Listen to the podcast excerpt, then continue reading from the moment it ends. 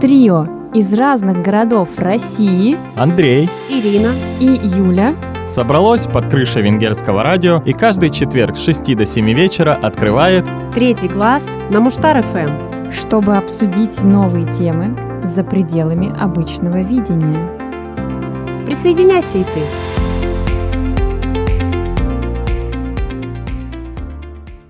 Привет, дорогие слушатели! С вами снова подкаст «Третий глаз» и, как всегда, в студии Ирина, Юля и Андрей. 24 мая был день рождения Иосифа Бродского, и ему могло бы исполниться 80 лет. Мы не будем сегодня говорить о творчестве Иосифа Бродского, но поговорим о знаменитых эмигрантах российских, которые покинули нашу страну и оставили след в истории, может быть, а может быть не оставили, но тем не менее являются довольно яркими представителями нашего государства в прошлом, настоящем и даже будущем. Возможно.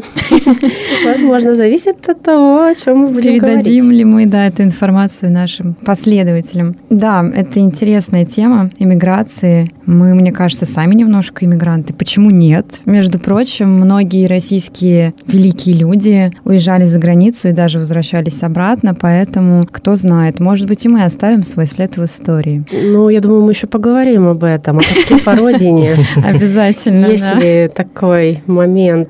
Ну да. Присутствует ли он в нас? И потом Ну, кто-нибудь про нас сделает передачу. Точно. Это будет мигрантов. Да.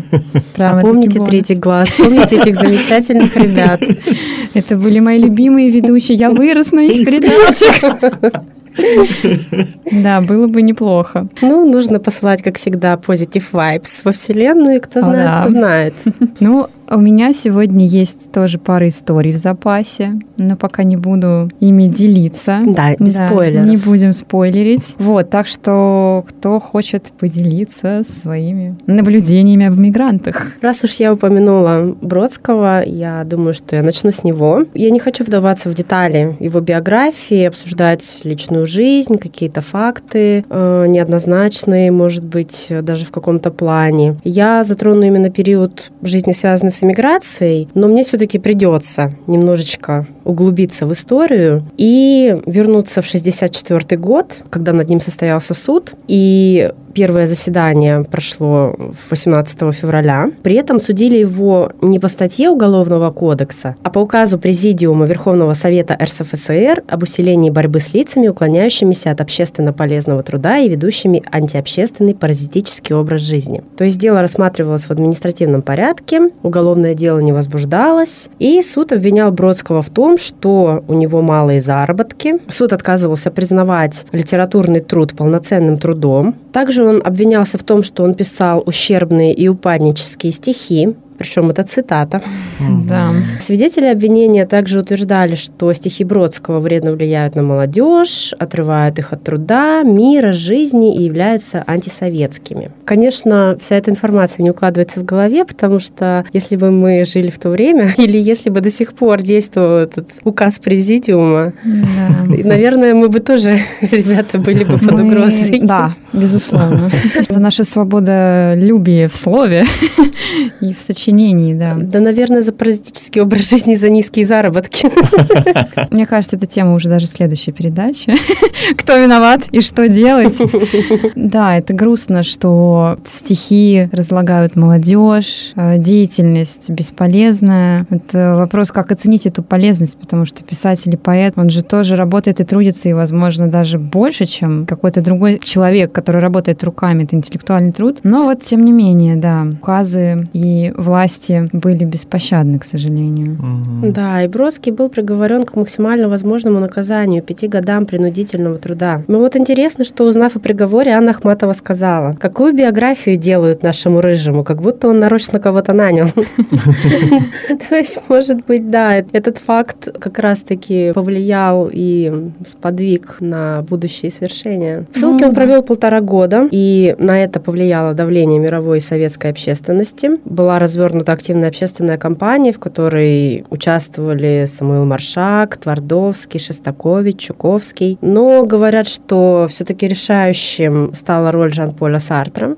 И в ссылку Бродский был отправлен 23 года, между прочим, вернулся в 25 да, такой лет. молодой, боже мой. Он продолжал писать стихи, пытался их опубликовать, но ему отказывали, естественно, потому что обкомы КГБ не позволяли этого делать. Он уже был под колпаком. Однако сборники его стихов начали издаваться за рубежом. Стихи и материалы тайно вывозились из СССР. И 10 мая 1972 года Бродского вызвали в МВД СССР, отдел виз и регистрации, и поставили перед выбором немедленная эмиграция или горячие денечки. О боже. Что могло под собой подразумевать. Ну, тут еще выбор дали. Да, и заключение, и отправление в психиатрическую больницу. Но понятно, что такой выбор у него был только потому, что это была оттепель. Если бы это случилось, не знаю, 15 лет ранее, конечно, он бы просто как многие-многие да, сейчас в лагерях, и, естественно, такого выбора бы не было. Но здесь уже были все эти разоблачения культа личности, СССР стал частью мировой общественности, налаживались какие-то дипломатические отношения, и, конечно, это уже стало невозможным. И вот 4 июня, лишенный советского гражданства, он покинул Ленинград. Какое-то время он провел в Европе, но в июле уже переехал в США и начал работать в Мичиганском университете в статусе приглашенного поэта. Mm, вот там ты и нашел признание свое. Да, и в 1977 году Бродский получил гражданство США и до конца жизни преподавал в Массачусетсе. Он был профессором пяти колледжей. Ну вот есть такой грустный факт, что Бродский пытался вызвать родителей в США в течение 11 лет маму и в течение 12 лет папу. И направлялись письма, подписанные деятелями искусства США, конгрессменами в правительство СССР, но им так и не суждено было увидеться, к сожалению. Каждый раз он получал отписку, естественно, притянутую за уши, формальную. И, в общем, после этого, наверное, у Бродского вообще пропало какое-то желание коммуницировать с родиной.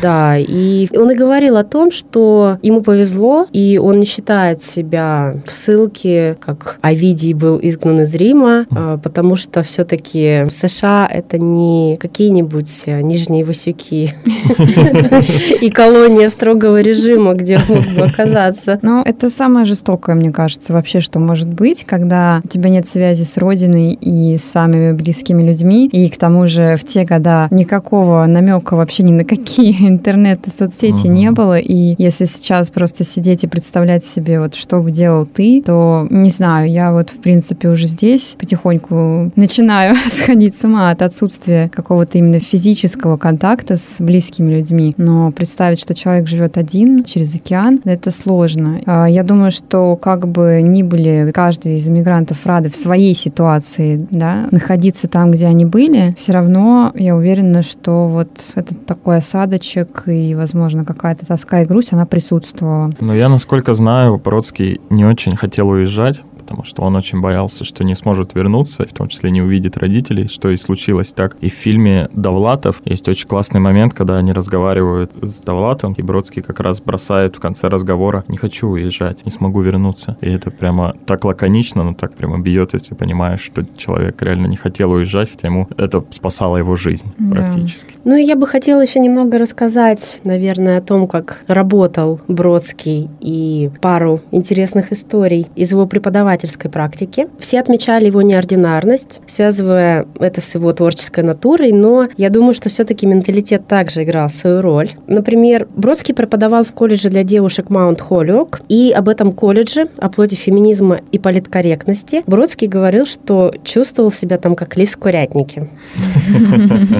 А на вопрос, как вы относитесь к движению за освобождение женщин, отвечал отрицательно. И все были в шоке, потому что что в колледже, основанном пуританами, он мог закончить лекцию словами «пока целую». И также его студенты рассказывали, что во время лекции он курил, рассказывал анекдоты, но в то же время был жестким преподавателем и реально мог разозлиться, если его студенты не знали каких-то фактов. И даже есть такая история, что однажды он спросил студентов, где находится датское королевство в контексте разговора о Гамлете, и они не смогли ответить. И это его просто вывело из себя. Ну да, гнев российских преподавателей советских даже в США, я думаю, был жесток. Также декан одного из колледжей рассказывал историю про парковку. Бродский занимал каждый раз три парковочных места. Как это по-русски? Да, и это было позволено только ему. То есть никто даже не воспрепятствовал этому. Он так много хотел рассказать студентам, что никогда не вписывался в учебный план. Студенты приходили к нему домой за несколько дней до начала экзаменов, и он рассказывал все, что не успел. Бродский не переживал о распаде СССР, потому что, по его мнению, не политическая система объединяет людей, а лингвистическая. Вообще, да, вот этот вопрос языка он был важен и для Бродского, и для Довлатова, потому что Довлатов говорил о том, что на чужом языке мы теряем 80% своей личности. Это цитата из одного из его произведений. И, наверное, я с ними соглашусь. и с Бродским, и с Довлатовым, что все-таки язык — это действительно такая важная составляющая нас. И, ну, язык, наверное, да, это отражение это культуры. Одна из причин, почему люди в миграции объединяются, создаются эти русские общины, да, да. какие-то еще общины, потому что все-таки важно, наверное, Выражать не то, чтобы свою. обсуждать э, какие-то сплетни, а именно да, да. вот эта часть э, культуры, неотъемлемая часть тебя твой родной язык. Да, так и есть. Я могу тоже добавить как раз короткая история моего героя, Максима Горького. Он тоже считал, что именно суть народа отражает культура, а не политические события и политическая система, потому что сам Горький, он тоже эмигрировал несколько раз и вот как раз-таки возвращался и менял свое мнение по поводу власти, потому что это действительно так неоднозначно. Люди и правители правители — это такая тонкая материя, и в один момент мы ведомы правителями, у нас есть определенная вера, возможно, даже, да, культы личности, но в какой-то момент все это рушится, и люди теряют эту веру, вот, возможно, действительно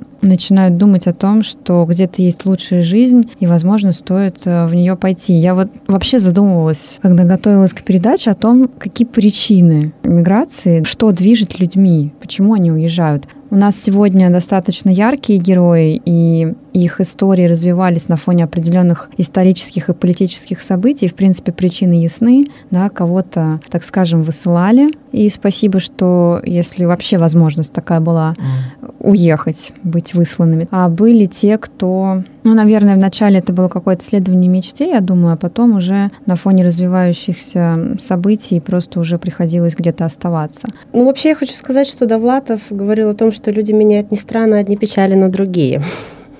Это так, немного забегая вперед. Ну, а заканчивая Бродском, я хотела бы также отметить, что свою речь при вручении Нобелевской премии он сказал на русском языке. И он присутствовал а, на банкете в галстуке Бориса Пастернака, которому, как известно, Нобелевскую премию вручили, но власти заставили от нее отказаться. И еще мне понравились а, два высказывания его студентов. Я смотрела фильм «Бродский не поэт», документальный фильм, кстати, очень неплохой, в отличие от некоторых фильмов о нем. И вот они сказали, что у него было то, чего нет у американцев, он воспринимал жизнь трагически. Ну, это и что он был восхитительно некорректный человек. Это наши черты, да. И что связывает Бродского и Довлатова, наверное, они этнически не русские, но они считали себя абсолютно русскими людьми. И, наверное, все-таки русским являются действительно те люди, кто там рождается и живет, потому что это состояние души, это не национальность. Ну да, я тоже так думаю. Да, возможно. И, кстати, у нас есть хорошая традиция. Я сегодня отправлю специальный привет. У меня есть э, подруга, актриса Анна. Она любит творчество Бродского, поэтому я думаю, что будет интересно послушать эту передачу. Да, Бродский достаточно интересен. Продолжая традиции писательства, как я уже начала, ну, я кратенько просто расскажу о Горьком, потому что у него было несколько таких ярких вех в его иммиграциях. И я думаю, что все это определилось, конечно же, детством и его э, тем путем, который он и описывал впоследствии в своих произведениях. Он потерял родителей достаточно рано. И, собственно, с 11 лет он вынужден был сам себя обеспечивать. И вот с этого момента начинаются странствия Алексея Максимовича Пешкова. При этом также его юный ум был подвержен политике,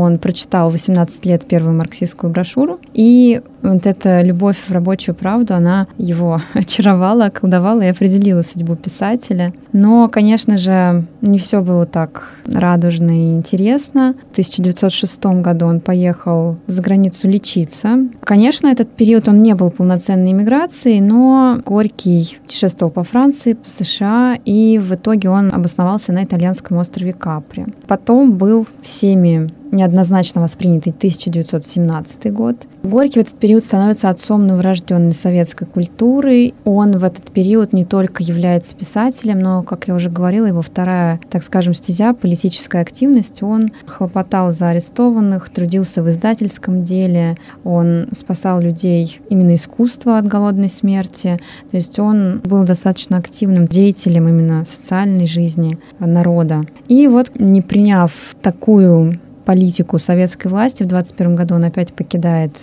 родину. И здесь, опять же, официальная версия, что он лечится, уезжает в Германию, живет в Германии, в Чехословакии. И, конечно, он достаточно ярко в своих словах, статьях, высказываниях пишет о том, что не приемлет советскую власть. Ну и почему-то вот мы прослеживаем особую связь русских и итальянцев. Его пристанищем в итоге стал, да, итальянский город Соренто. Ну, неплохо. Капри, Соренто, в принципе, я тоже могла пострадать в миграции. Да.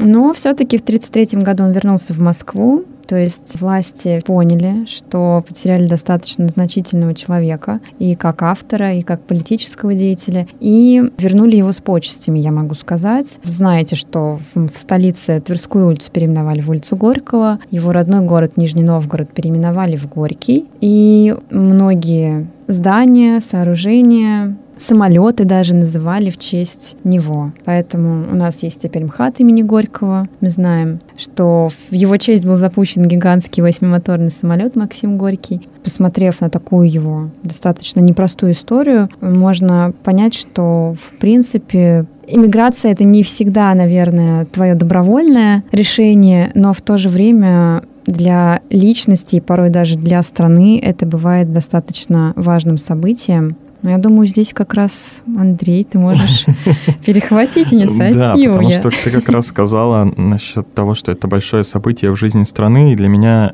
мигрирующие люди, успешные люди, талантливые, которые мигрируют из России куда-то в другие страны по причинам преследования или по каким-то другим, для меня это очень грустные события на самом деле, и да, очень огромная да. потеря для страны в целом, потому что именно эти люди могли бы двигать страну в лучшем направлении, но в итоге они вынуждены уезжать. И я уведу наших слушателей от писателей и поэтов и расскажу о нашем современнике, который тоже вынужден был уехать. Это бизнесмен Евгений Чичваркин. Совсем коротенько про его биографию до отъезда. Он начинал свою предпринимательскую деятельность, торгуя на рынке одеждой, и ради сиюминутной прибыли Евгений даже отморозил себе некоторые пальцы. О, боже. Так что они лишились чувствительности, да. То есть он торговал уже сразу после университета и даже во время учебы. А после завершения аспирантуры Чичваркин решил торговать мобильными телефонами. И такая техника только появилась тогда в стране, вызывала огромный интерес у потребителей. И можно сказать, что Евгений вошел в нужное время, в нужное русло денежного потока. И в 97 году вместе со своим другом он открыл известнейшую сеть, прошу прощения за каламбур, Евросеть. Только за первые пять лет под этим брендом были открыты 92 торговые точки, и это только лишь в Москве. А уже к 2007 году 5000 отделений были открыты на всей бывшей постсоветской территории, в том числе и в прибалтийских государствах. Сам же Чичваркин получил 1,6 миллиарда долларов состояния. Но, естественно, имея такой огромный бизнес, успешный бизнес, необходимо было делиться, и здесь уже начали появляться первые предпосылки иммиграции. Они начали появляться уже в августе 2005 года. В это время его обвинили в том, что он возит в страну незаконный товар общей стоимостью 100 миллионов долларов. Но вскоре эти обвинения были сняты. Но это был такой, можно сказать, намек. Ну да, пора делиться, друг. Дальнейший бизнес подкосила история с более чем сотней тысяч телефонов телефонов Motorola из завоза Евросети. В МВД был представлен акт экспертизы о том, что устройство опасно для здоровья. 50 тысяч аппаратов были с помпой уничтожены на глазах представителей СМИ, однако около 30 тысяч якобы уничтоженных телефонов были реализованы на царицынском рынке. Сначала техника была объявлена контрабандой, но внезапно российская таможня опровергла это заявление. Затем нашелся новый термин – контрафактный товар, якобы ввезенный без разрешения Моторола. Но в официальном письме американцы подтвердили правильность ввоза. Да плюс Джордж Буш рассказал мимоходом о ситуации на встрече с российским президентом, и Путин тогда занял сторону предпринимателей. Но на этом история не закончилась. Уже с весны 2007 года проправительственные журналисты начинают серию вбросов против Евросети. Здесь никак не хотели отпускать Чичваркина. А с 2008 года штаб-квартиру организации сотрясают регулярные обыски. Такое давление привело к тому, что 100% акций компании по цене ниже рыночной были проданы другому российскому предпринимателю Александру Мамуту. И после этого Чичваркин понимал, что против него могут возбудить уголовное дело, и он решил бежать в Лондон. Но его же вывезли в багажнике. Да-да-да. Сколько? Он отправился... спойлер? Это, скажем так, это подводка к истории. Да, 22 декабря 2008 года он отправился в офис компании Altima, это крупнейший акционер Вимпелкома, который купил Евросеть. И там он обсуждал условия сделки или что-нибудь э, из этой области. Но, к удивлению оперативных служб, он из этого офиса не вышел. Потому что он уехал прямо в аэропорт Домодедово, лежа на полу сидения другого автомобиля, не того, в котором приехал. Он даже с собой не взял никаких сумок, а так и улетел в Лондон с пластиковым пакетом. Сейчас представляю кадры из фильма прямо. Да, это такая детективная история. И он никогда, кстати, что интересно, не скрывал своих занятий контрабандой и заявлял, что в начале 2000-х этим страдали все участники рынка, как и взятками людям в погонах. Чичваркин заявлял, что без этого было просто невозможно вести бизнес. Позднее против него было возбуждено уголовное дело, естественно. Очень грустная история с его мамой случилась. Его мама mm-hmm. умерла в своей московской квартире, но Евгений Чичваркин считает, что ее убили, и убили для того, чтобы он вернулся, вернулся на похороны и, mm-hmm. собственно, там его и взять. А чем же сейчас занимается Чичваркин? У Чичваркина есть два бизнеса в Лондоне. Первый из них — это винный магазин Гедонизм Wines, а, расположенный в центральной части Лондона. В нем находится вино и прочий алкоголь стоимостью примерно в 20 миллионов долларов. Среди посетителей отмечены Дэвид Бекхэм и Марк Уолберг. И я подписан на Евгения Чичваркина в Инстаграме, он периодически публикует чеки, собственно, покупок людей из Гедонизм Wines, и там довольно-таки состоятельные люди отовариваются, скажем так. Но это еще не все, потому что в 2008 году Чичваркин открыл ресторан «Хайд» вместе со своим бизнес-партнером Олли Дабу, британским шеф-поваром. Эксклюзивное меню предполагает около 800 долларов на посетителя. То есть не каждый сможет сходить в этот ресторан Евгения ну Чичваркина. Да, надо будет подкопить деньжат. Ну где, если не в Лондоне? В Нефтьхазе же открывается. Да, и это большое трехэтажное здание с винтовой лестницей ручной работы. И, насколько я знаю, этот ресторан Хайт имеет э, даже звезду Мишлен уже. Mm. То есть, уехав в Лондон буквально с пластиковым пакетом, человек взял и открыл два очень преуспевающих бизнеса. И даже недавно совсем была история, как Russia Today, небезызвестный телеканал пропагандистский, рассказывал о том, что у Евгения Чичваркина все плохо, деньги у него заканчиваются, но он только посмеялся, и он продолжает жить. Но, насколько я знаю, Евгений ждет смены власти в России, и он не исключает возможности возвращения обратно на родину. А он также дает лекции, то есть очень близко к России, причем он дает их в Киеве. И когда я читаю об этих лекциях, мне действительно становится очень грустно, потому что это один из тех людей, кто бы мог изменить экономическую ситуацию в нашей стране и породить новое поколение таких бизнесменов своим примером. Но, к сожалению, теперь он живет в Лондоне, да, и делает там дела там. Гедонизм вайн. Да. Это звучит очень даже неплохо. А что, кстати, про авиаконструктора, Андрей? Я знаю, что у тебя есть небольшая заметка про Сикорского. Я а, тоже про него читала. Да, ну я бы не сказал, что это небольшая заметка, но я очень коротко про него расскажу. Да, Игорь Сикорский это очень известный конструктор.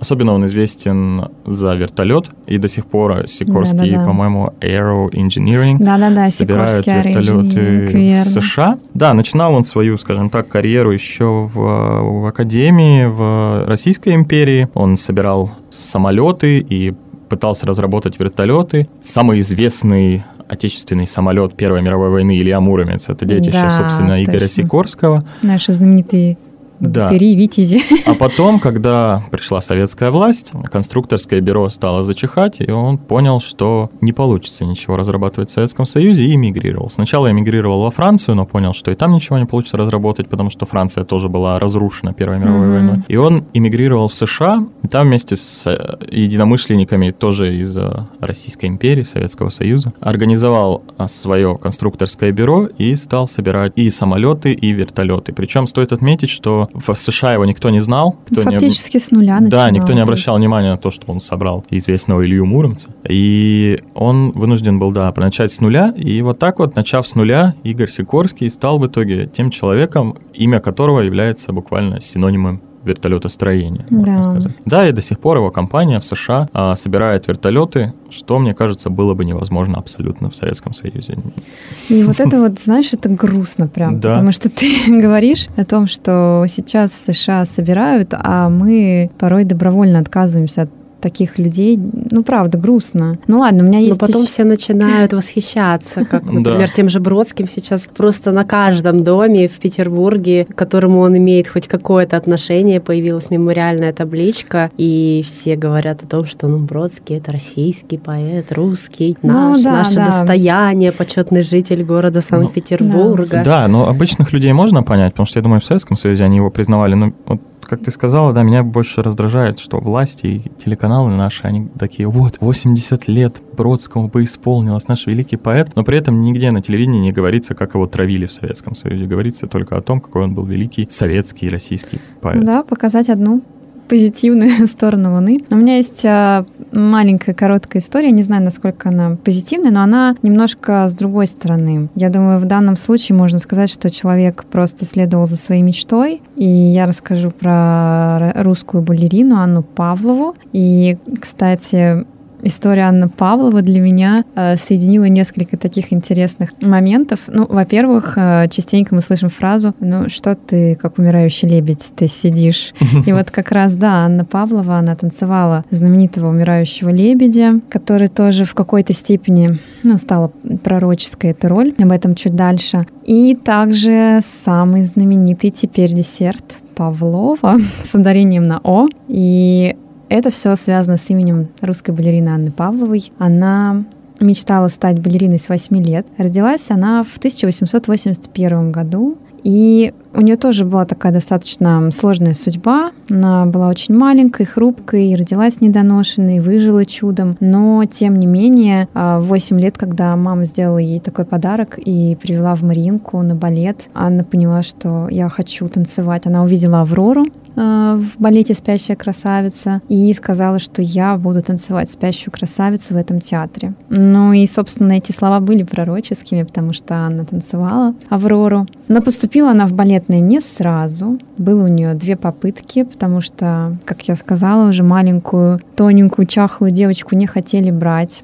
Но в итоге Анна все-таки была принята, и во время учебы ей тоже было не сладко, ее дразнили шваброй, потому что остальные девочки вокруг были, ну не то что далеки от идеала балерины, но они были достаточно такие здоровые, избитые девушки, фигуристые. Анна была такой вот тоненькой шваброй. Но в части эмоциональности, в части парения над паркетом Анне не было равных. И, конечно же, ее карьера как балерина начала расти вверх. И как раз с 907 года, с 1907 Анна начинает разъезжать по зарубежным гастролям. Вот это та история, та ее мечта, которая воплотилась в жизнь, она проехала, мне кажется, вообще весь мир. Она начинала с Австро-Венгрии, Германии, Дании, Швеции. Она приезжала в Австралию, в Новую Зеландию. В 1910 году ей покорилась Америка. И причем успех ее и феномен он был настолько велик, что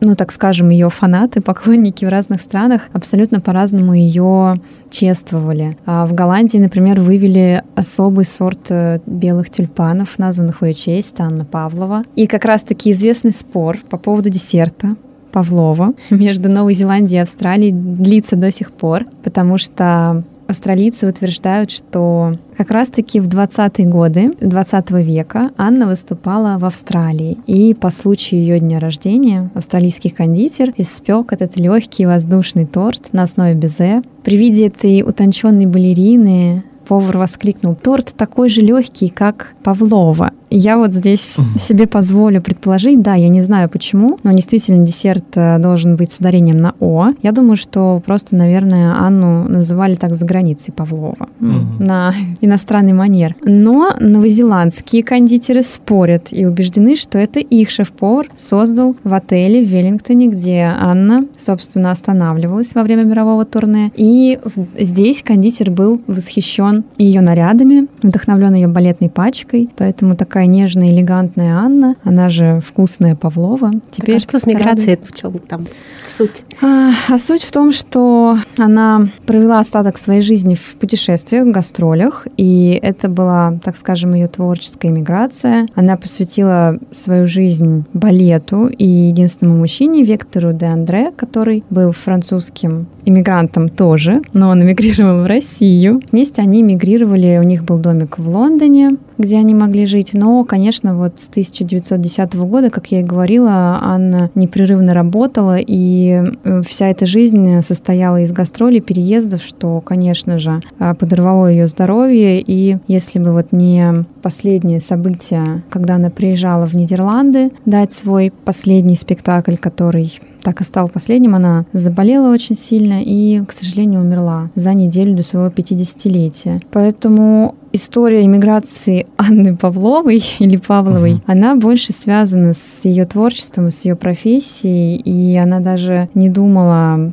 в этот период как-то возвращаться в Россию, потому что она полностью была посвящена театру. И она выступала и в Мексике на подмостках для рабочих старателей, сколоченных собственными руками. Она выступала для рабочих в Австралии. Она выступала абсолютно для всех. То есть не было разницы, был ли это богатый люд или обычные люди. То есть настолько человек был отдан делу, у нее была своя собственная труппа, которая тоже, к сожалению, после ее смерти распалась. Вот, поэтому вот, наверное, такая история, она может вдохновить на какие-то именно такие свершения в своей жизни, я думаю. И она тоже вписала своими в историю, не только российскую, но и, конечно, мировую, за что, я думаю, ей благодарны все, и балет в том числе. Ну, у нас еще есть один знаменитый танцор балета, который мигрировал Нуреев, и был современником да, по тусовкам, так сказать, Бродского и Довлатова. Это Михаил Барышников. Ах, Барышников, прочим, очень да. близкий друг. Но я бы хотела уже закончить, наверное, нашу передачу, потому что ее он заглядывает в окно.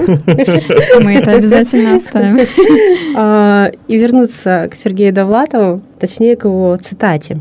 Прежде всего я хочу отметить, что его 12 лет не печатали в России, и за 12 лет жизни в Америке было напечатано 12 его книг. Также его напечатали в Нью-Йорк Таймс, что было просто огромным успехом. Но до конца жизни Сергей Довлатов пребывал в депрессии. То есть не хватало ему все-таки этого признания на родине. И вот э, как раз в отличие от Бродского, наверное, он действительно очень скучал и очень страдал от того, что не смог реализоваться в России. И говорил он следующее. Я этнический писатель, живущий за 4000 километров от своей аудитории. При этом, как выяснилось, я гораздо более русский, точнее российский человек, чем мне казалось. Я абсолютно не способен меняться и приспосабливаться. Ну, я могу сказать, что я отчасти разделяю его взгляд сейчас, потому что э, тоже однажды подумал, что где-то там есть лучшая жизнь, чем в России. Не даже не лучшая, нет, просто другая и более интересная. Сейчас я понимаю, что где бы ты ни был, ты всегда будешь искать то место, где лучше, а лучше там, где нас нет. Есть еще такая поговорка, где родился, там и пригодился. В общем, я хочу сказать, что мы сами наполняем, конечно, смыслом нашу жизнь и нашу деятельность. А тоска по родине, она имеет место быть. Вот, так что, да, я согласна с высказыванием Довлатова. На данный момент я это в полной мере ощутила. Ну вот хорошо, там, где нас нет, это да. Насчет где родился, там и сгодился, я все-таки не хочу в это верить. Я предпочитаю думать о том, что я могла бы сгодиться где-то еще. Но, конечно, даже за 4 месяца моей миграции пусть даже временной, а, много мыслей уже посетила, и вот э, читая об этих людях, действительно думаю, что даже сейчас уже ты в какой-то степени, ну, возможно, не так глубоко, но понимаешь то, о чем они говорили, что они имели в виду. Да, все неоднозначно, очень неоднозначно, и просто я бы, наверное, дала совет всем начинающим и даже опытным мигрантам, просто не строить никаких иллюзий, больших мечтаний, потому что, к сожалению или к счастью, я не знаю, но эта картинка ожидания реальности, она имеет место быть. Даже как бы тебе не казалось, что ты учел все пункты. И оставайтесь собой, как Иосиф да, Бродский, да, в любых да. обстоятельствах, даже если вы восхитительно некорректный человек. Да. Ну, в общем, не забывайте свои какие-то внутренние корни. Я не говорю там о месте, где вы родились, но вот как вы себя чувствуете, так и живите в согласии с собой, где бы ни были. Вот на этой позитивной ноте я думаю, что мы сегодня закончим и услышимся через неделю с вами, дорогие слушатели. Ну а сегодня были с вами, как ни странно, снова все те же трое, три иммигранта из России в Венгрии. Это Юля, Ира и Андрей. До встречи. Пока. Всем пока.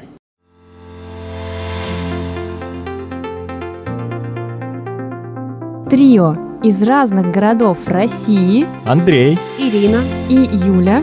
Собралось под крышей венгерского радио и каждый четверг с 6 до 7 вечера открывает Третий глаз на Муштар-ФМ, чтобы обсудить новые темы за пределами обычного видения. Присоединяйся и ты.